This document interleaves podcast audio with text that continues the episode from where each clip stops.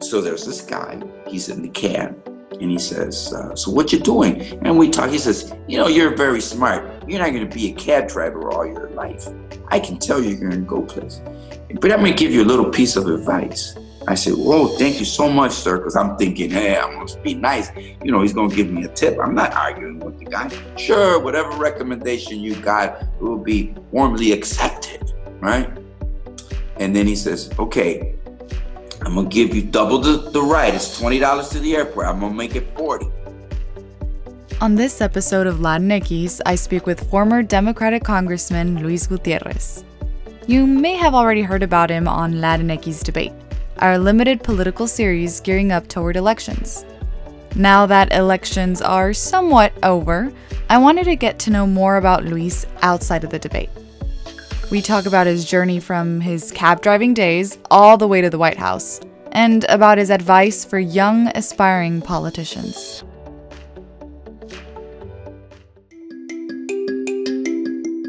Hola, yo soy Andrea Marquez, and this is Latinx, a show brought to you by La Red Hispana and the Hispanic Communications Network for the new generation of Latinx. We want to go beyond listening. We're ready to speak up. So join me in conversation every week as I meet Latinx from all over, de diferentes colores y sabores. As you know, a podcast is a journey, and I would love for you to follow this one. So join our community on Instagram, Facebook, or Twitter at Latinx and reach out. You can also find out more at our website at wearelatinx.com. I was born December 10th, 1953. So, separate but equal was the law of the land, and it was legal to discriminate.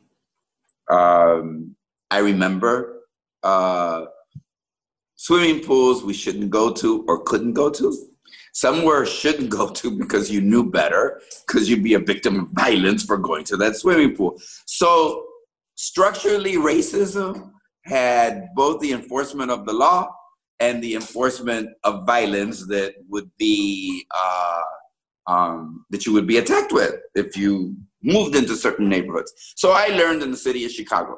So all this great thing. So I it was interesting. It wasn't until I got to Puerto Rico at the age of 15 that somebody finally called me an Americano.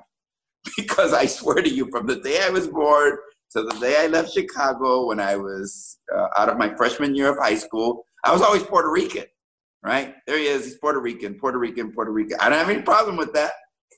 But that's how society and the superstructure, the educational system, the police system, right? the news media, um, they find me. I was good with that. Uh, of course, I wasn't good with the spick part.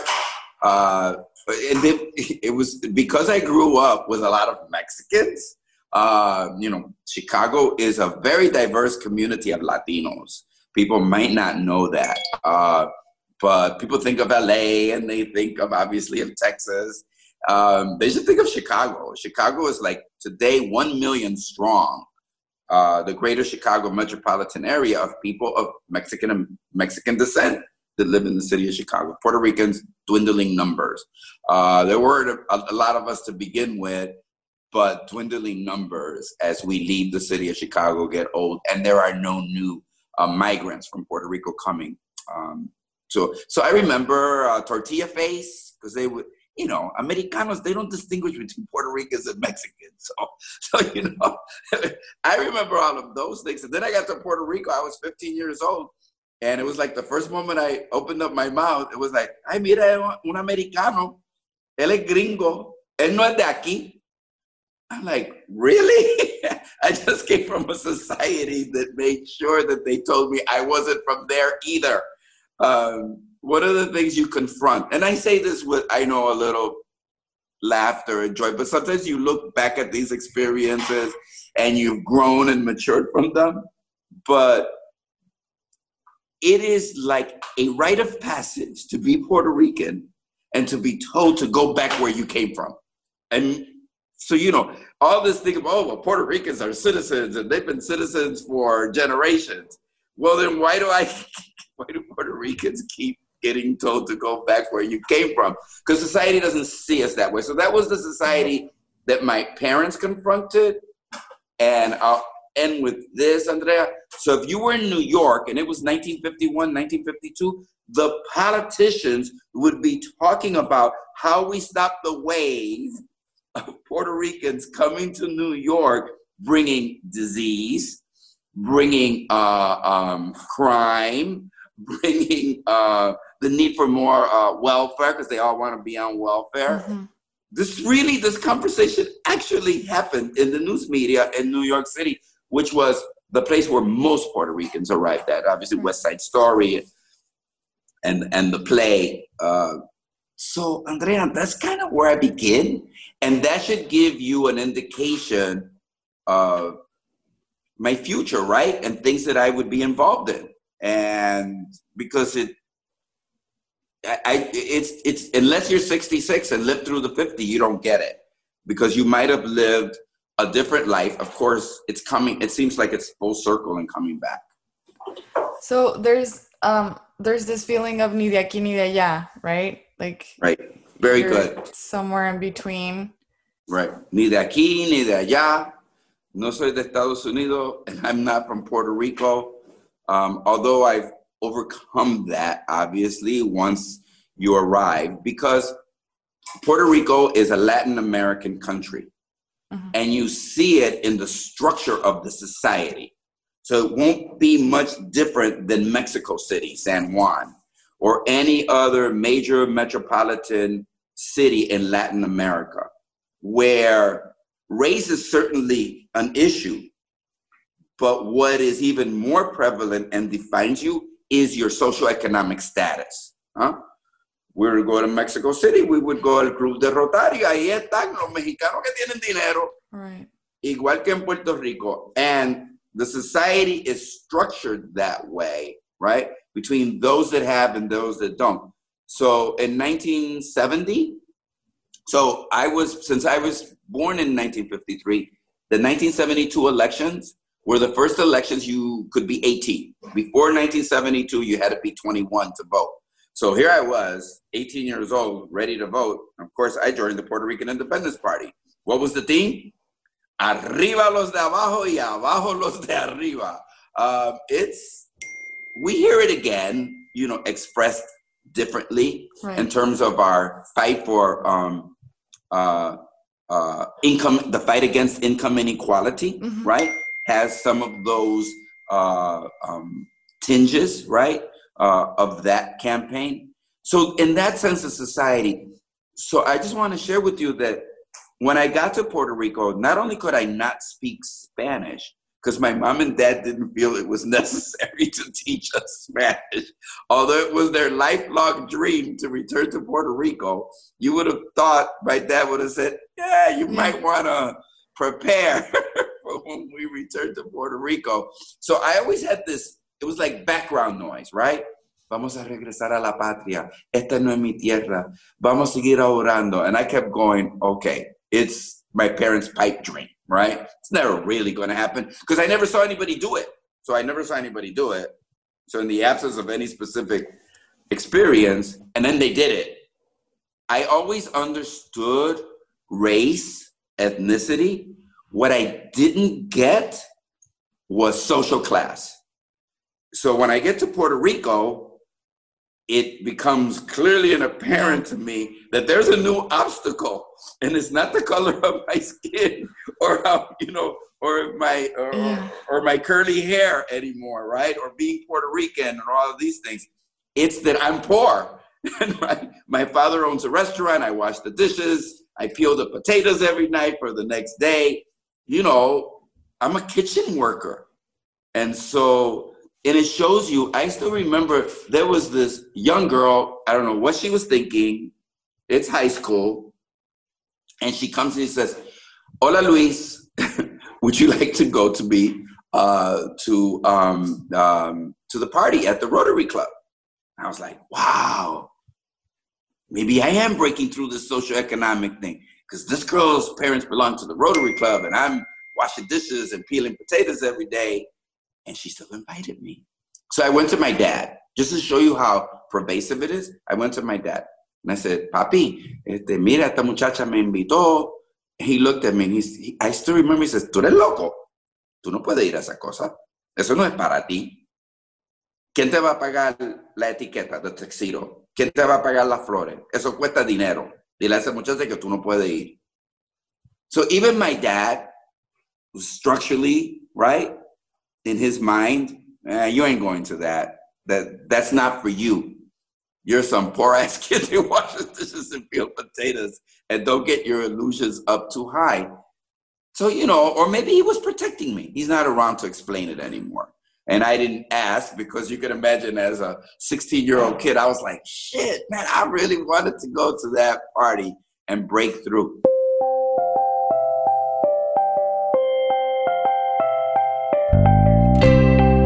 Why did you choose public office? Right. So when I'm 17, you can imagine you're an adolescent.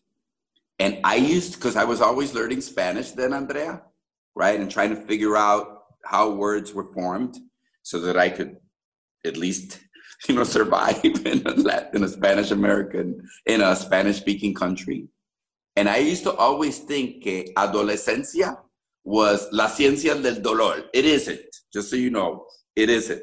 But I did. I said, because you put dolor y ciencia, tiene que ser la ciencia oh, del dolor. Wow, I've never heard that before. And that's really Yeah, but in my mind, cuando, when I looked up the word adolescencia, yo dije, pues seguro tiene que ser la ciencia del dolor. Yeah. Porque eso es todo lo que yo sentía, dolor.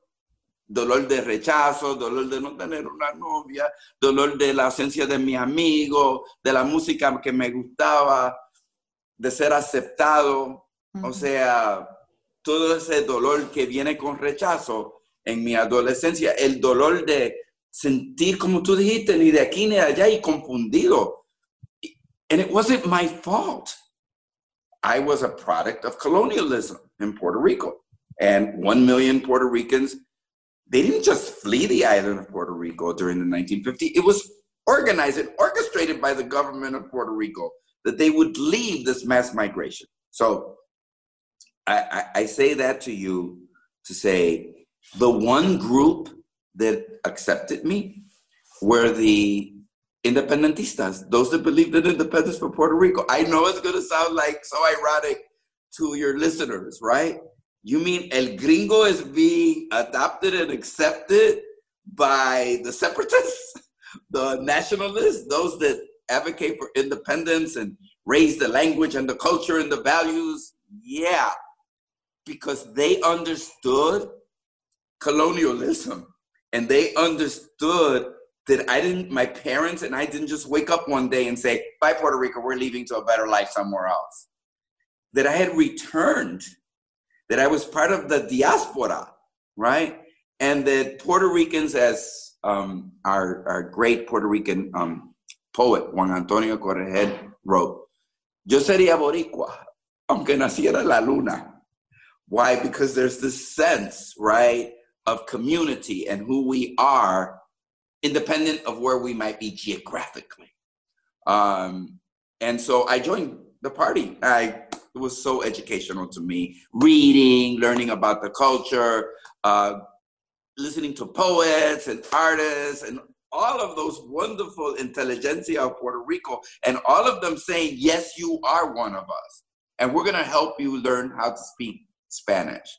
And, but we're going to also teach you about why it was your parents had to leave and why you're welcome back, right? To, to patria. Um, they would tell me, has regresado del destierro. I don't know, Andrea, how do you say destierro?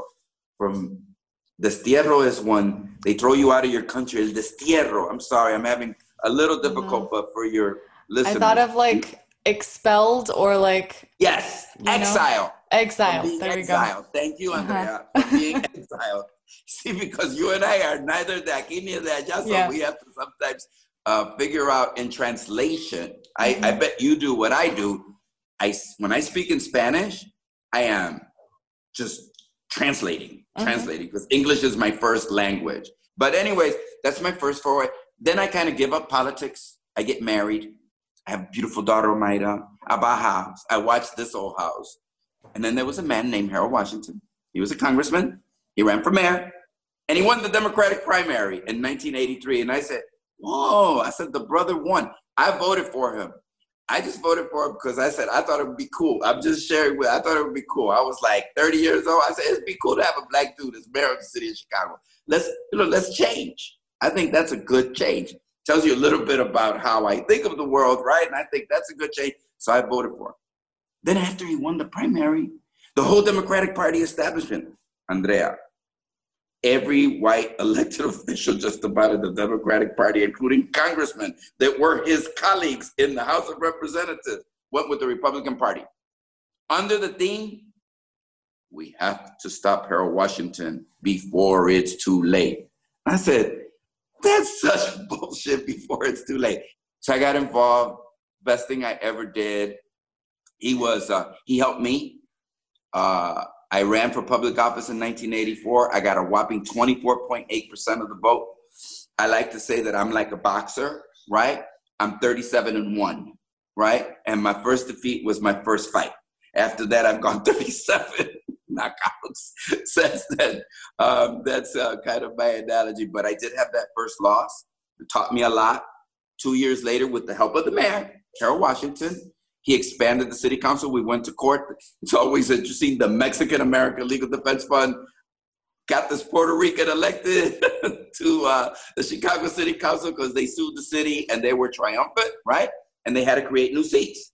And that gave me an opportunity to run for public office again because I was ridiculed and laughed at and demeaned for being different. I wanted to make sure that my legacy in Congress would be the defense of those people that were different, uh, that were newcomers, right? That many times are rejected. Obama, after he did the um, the Dreamers and couldn't pass comprehensive immigration reform in 2014, he signed something called DAPA. There's DACA for the Dreamers, and then there was DAPA. And DAPA said, look, if you have American born children and you're undocumented, I'm going to give you a work permit. I'm going to let you get a work permit because I don't want to separate you from those American citizen children who are part of our nation and our country. Okay.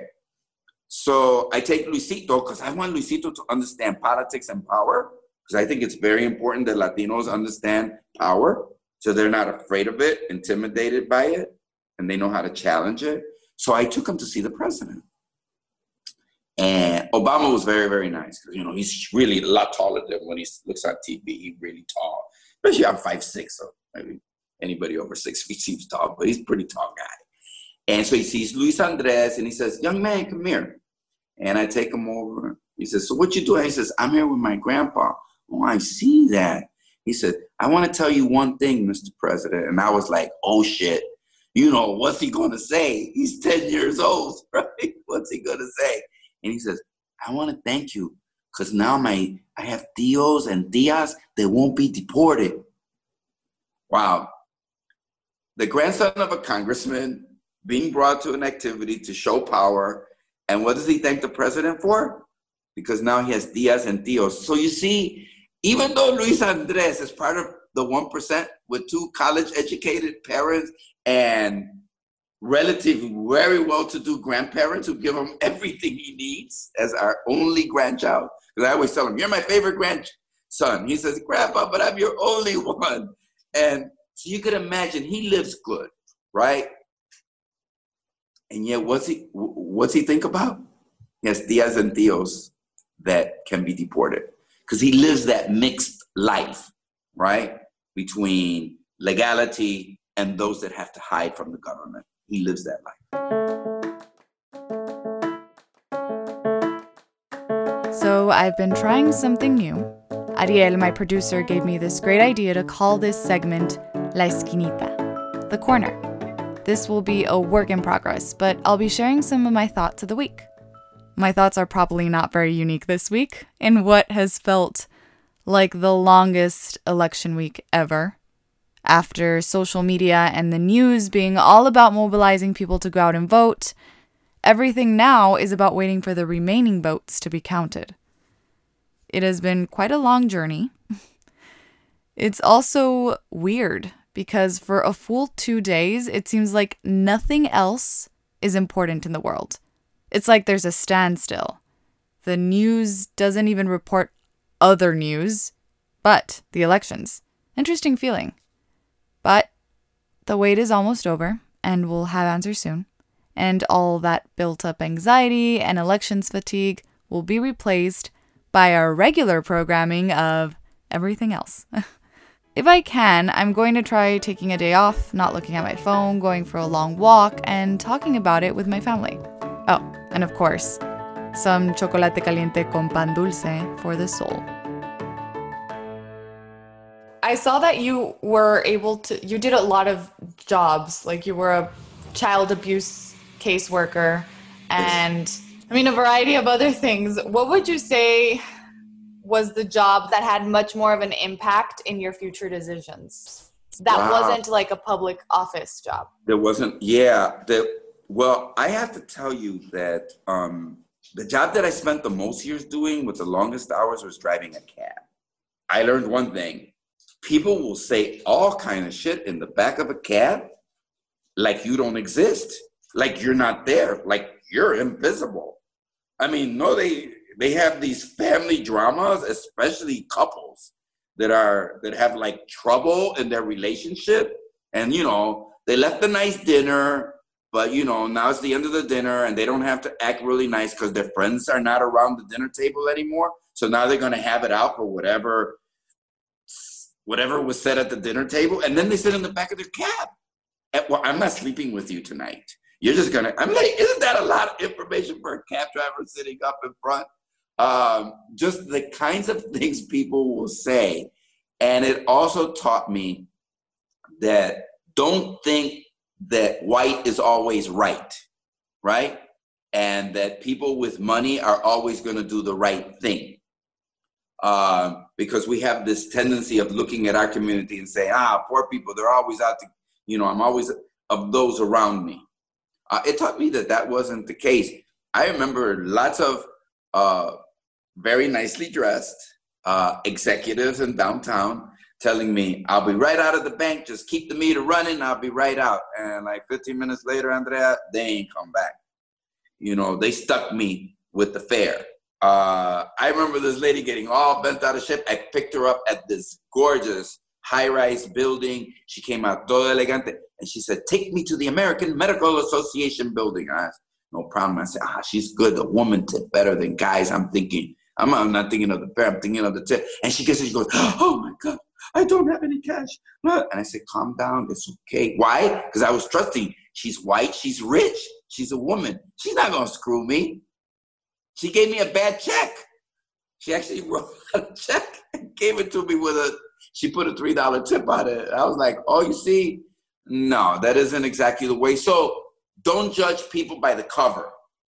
People can be poor, uh, you know, and, and, or they can be rich, but don't. Because I remember a lot of like people, working class people who treated me really, really well and didn't rip me off, right? And gave me nice tips. And were always encouraging me to do good. Conversely, I met a lot of nice white executives. One of them told me, You see, before I came to talk to you, because I thought maybe this was going to be on Zoom, Andrea. So before, what did I do? I shaved. So there's this guy, he's in the cab, and he says, uh, So what you doing? And we talk. He says, You know, you're very smart. You're not going to be a cab driver all your life. I can tell you you're going to go places. But going to give you a little piece of advice. I said, Whoa, thank you so much, sir. Because I'm thinking, hey, I'm going to be nice. You know, he's going to give me a tip. I'm not arguing with the guy. Sure, whatever recommendation you got it will be warmly accepted, right?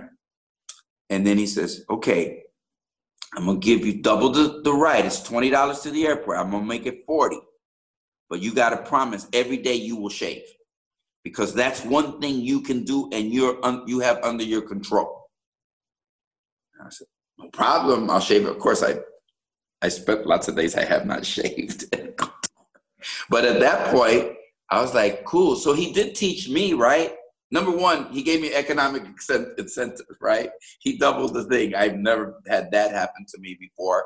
And not only that, he gave me good advice. What did, what was his advice? As poor as you are, there is stuff you can take care of. You can comb your hair. You can shave. You can wash your clothes, right? You can do the best you can to do to look the best you can, right? Um, and that your your situation doesn't have to totally define you. You can try to find ways out. Now, are there situations where that's just impossible because the poverty is so extreme? Yes, but it wasn't for me. And so to this day, I think when I'm going to do something important, right? Like today, we'll be talking to you, and later on, you know, you and I will be doing other programs together. I shave. You've never seen me when I do the programs with you without shaving. So I don't know if that says a lot, but it was an interesting time driving. That's a such a great story. That is such a good story. I always thought he would call me. He never did because he was young. Right. And he had to have seen me because 10 years later, I was a member of Congress of the United States, right? And and all of my years in public service, I always wish he would have called and said, Hey, then I give you some good advice. and he could, and bless for him, it might have made him laugh, right? because he said I wouldn't be a cab driver, that I was destined for other things in my life. And he would have seen, but maybe he did, and maybe he decided not to call.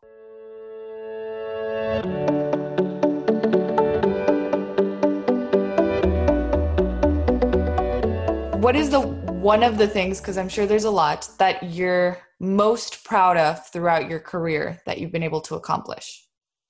Well, first of all, there's 50,000 new citizens in the city of Chicago when I left public office uh, a year and 10 months ago. You can't take that away, Andrea, right? They have power, they have influence, and they also have protection. Um, so it's a legacy that you leave. Um, the legacy of fighting in the Congress of the United States, irrespective of it was Obama, the president of my party, or Trump, or Bush. Um, I was always, or even Clinton, because Lord knows, the name of the Father, Son, Holy Spirit, Amen. I know people can't see in your podcast that I'm signaling. That's all I did. Nombre Padre, Espíritu Santo, because sometimes we just have to bless and pray for shit. Because uh, even uh, you know, it was Clinton that took away supplemental Social Security from legal immigrants in his uh, uh Welfare Reform Act of 1996, which I voted against. Um, but so I've always had to struggle with this. And I would say that I have learned so much from the immigrant community, from going in the fields uh, to be with them. And I'm going to tell you two things about them. Number one, we got to, you know, the Me Too movement. Um, sensational, great, needed, took too long to come about, but I'm happy it's here um, should make the world better uh, for women. But I think of the women that are in the field today, Andrea, in Texas or in California and across this, who have no protections. They're undocumented. They have no protection. The foremen and the and the owners abuse of them with their pay um, and abuse of them sexually. I know that happens. I've talked to them comprehensive immigration reform, people think, oh, that's about a working document. Well, for the hundreds of thousands of women, it's about being able to call 911 and being able to call the police and denounce the perpetrators um, of this violence against them, which I know goes on every day in meatpacking plants and in the fields across this country. So I say that because you when you speak to them and you hear their stories of of abuse, of terror, of rape, um, it you're never the same. Um, you always have to fight to do something about it. So for everybody who thinks it's just about a green card, it's also about protecting a large swath of our community. Number one, and number two, I hope that the left, the center, the right, right, when we come together for comprehensive immigration reform, that we don't get stuck. We don't get stuck. Um, and what do I mean by that? I've always been for a pathway to citizenship. I've, I, I mean, my my position has always been the broadest position possible. Um, but we also have to stop the deportations, and we also have to take measures to put them in a safe place. It's like if you, if Andrea, if I saw you and I was driving, right, and your car broke down, um, I'd pull over and I try to start your car and I try to fix it. And if I couldn't, what would I do? I'd take you to somewhere safe. I wouldn't just say, well, sorry, and move on. We need to put the undocumented community in a safe place where they can no longer be deported, where they can raise their children, where they don't have to live this constant pesadilla, because it is a nightmare for them to live with this uncertainty in their lives. So I hope that we all get together, put them in a safe place, because eventually, and because there was this man, he came to me and he said, Luis, I want to thank you because you want to make me a citizen. I want to thank you because you want me to get paid the way you get paid. I want to thank you because you want me to have health care the way you have health care. I, I want to thank you because you always fight for my equality, for it to be, as you always say, Luis, as good or better than what you have. And I want to thank you for that.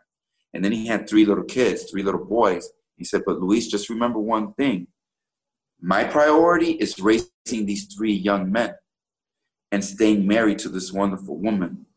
So I love all of those things you're fighting for, don't get me wrong. But you know what I need? Yo necesito un maldito papel. Alguien que no me permite ser deportado.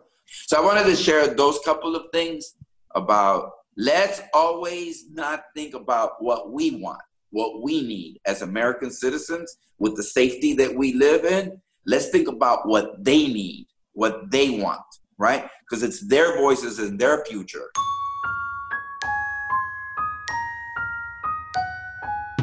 If you follow me on Instagram at Andraem here, you might have already seen that I recommend books. So I thought of giving you my recommendation of the week here on books, or any other cool stuff I might come across. This week, like I've mentioned, it's been pretty tough, anxiety filled, tense, and more. So I looked for something soothing to listen to, and this came up in conversation. Have you tried the app Calm? I'm in no way sponsoring them, so this is 100% real. You might not be the kind of person who likes falling asleep with a soothing voice in the background, but after downloading this app, I discovered that I am one of those people. There's a sleep segment with Matthew McConaughey, puts you right to sleep with his Texas accent. There's also morning meditations or relaxing music to put in the background. Anyway, not this revolutionary find, but who doesn't need a little relaxing nowadays?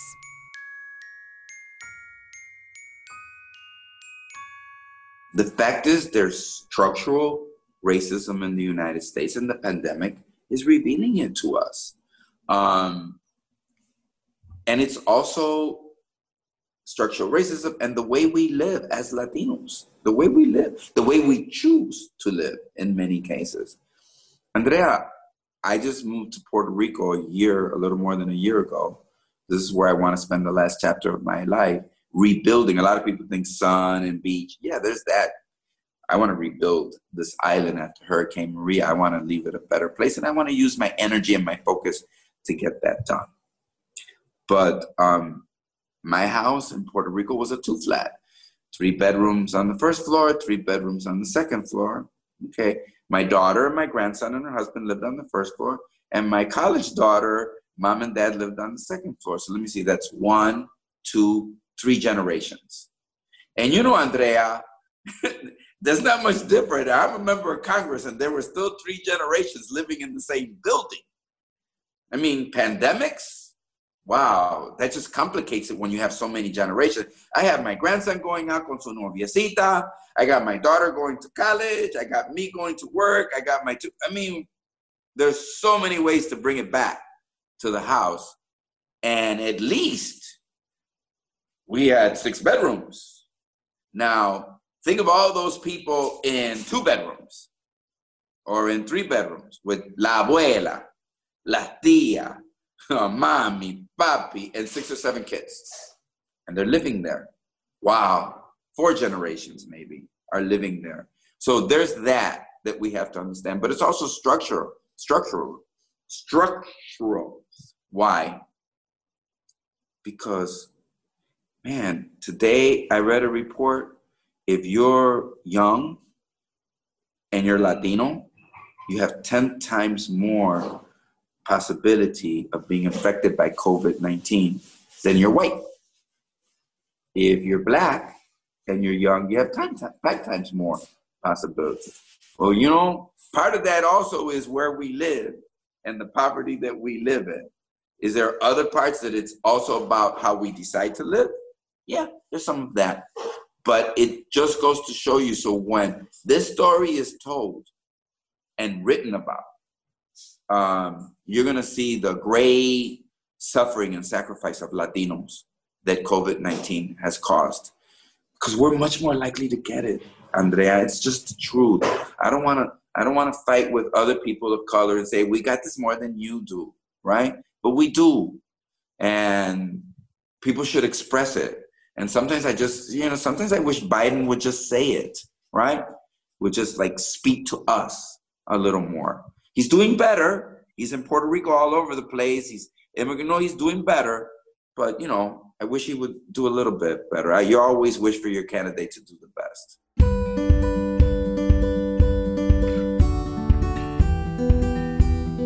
What advice would you give younger people that want to be in politics? Hmm.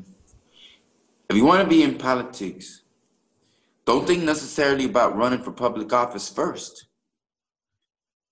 Look at your community. Wow, in the past months, you could have been involved in the census. And by being involved in the census, you could have created growth and power to your community. And at the same time, you could have met a lot of interesting people who were working the census with you. Um, we're going to do immigration reform. Andrea, we're going to do it. And when we do it, oh my God, all those vultures are going to come out to try to rip out our community, right? And to, to give them bad advice. Get ready. Get ready for that. Help somebody become a citizen. Help somebody uh, learn their English so they could become a citizen. Give them power, right? There's food banks. People are hungry. Join one. There's joy. Everybody today, not everybody, too many people today want to jump right into it. Everybody ain't AOC okay? okay? She's a very unique person. I applaud her. I congratulate her. In the Gutierrez household, my daughters, they were like delirious when she won. Because they, you know, two young Latinas, right? They look at her and they go, that's us, right? She's us. And um, anyway, my point to you is uh, get ready if you want to be involved in public office by working in your community at healthcare centers. Um, call up right now and you're going to find immigrant protection and refugee protection groups in your neighborhood. You can find them. Guess what they need? They need your help. They need your help to learn, to run the phone banks, to learn. And as you get to know those people, you will get to know other people who are involved in politics too. So it's kind of a twofer, right? You get to do good public service and at the same time meet other people that have. And remember, if you want to run for public office, run. Don't be afraid, right? But don't think that the system's going to be structured for you. When I ran for public office, I drove a cab. And with the money I made driving a cab, I bought my literature, I paid for my rent because nobody was going to sponsor Luis Gutierrez, right? So look, sponsor yourself, right? Make an investment in yourself. Somebody's not going to come along and just give you stuff right? Um, and if you look at some of the really good stories of human development and human success, they invested in themselves. You can do it. I tell my daughter Jessica every day I have a conversation. You know what I tell her? You are enough. You are enough. You're smart enough. You're independent enough. You're enough. I tell her that every day. So I say to all the Latinos, look at yourselves regardless of what society's saying about you, regardless of what your mom and dad or your deal and the people that have put you down, you are enough. Do it. Knock on doors. And shave your face. Run it. Run it. You, you have nothing to lose except the opportunity to change. Do you really want to look back on your life and say, I stood on the sidelines? Right. While there was all these things happening around me, or did I want to be a molder of change? Right? A molder of the future. And when you're 66 and you know you don't get to mold, you know, there's not a lot of ex- expectations that you're gonna mold very bad. Right. All you think about is, darn it, I could have done more. Mm-hmm. Remember, everybody, watch Schindler's List. Watch Schindler's List. And what does Schindler regret at the end of the movie? That he didn't save more Jews. That he didn't use his money to save more people. Watch Schindler's List and watch the end. Watch that story. You'll never think of the Holocaust quite the same way again. It will have a profound um, impact on you. And watch what Schindler. He's the good guy, and in the end, he's kind of like it's kind of like I screwed up. I didn't do enough. Don't be a person that when you get older go, I, I didn't do more. enough.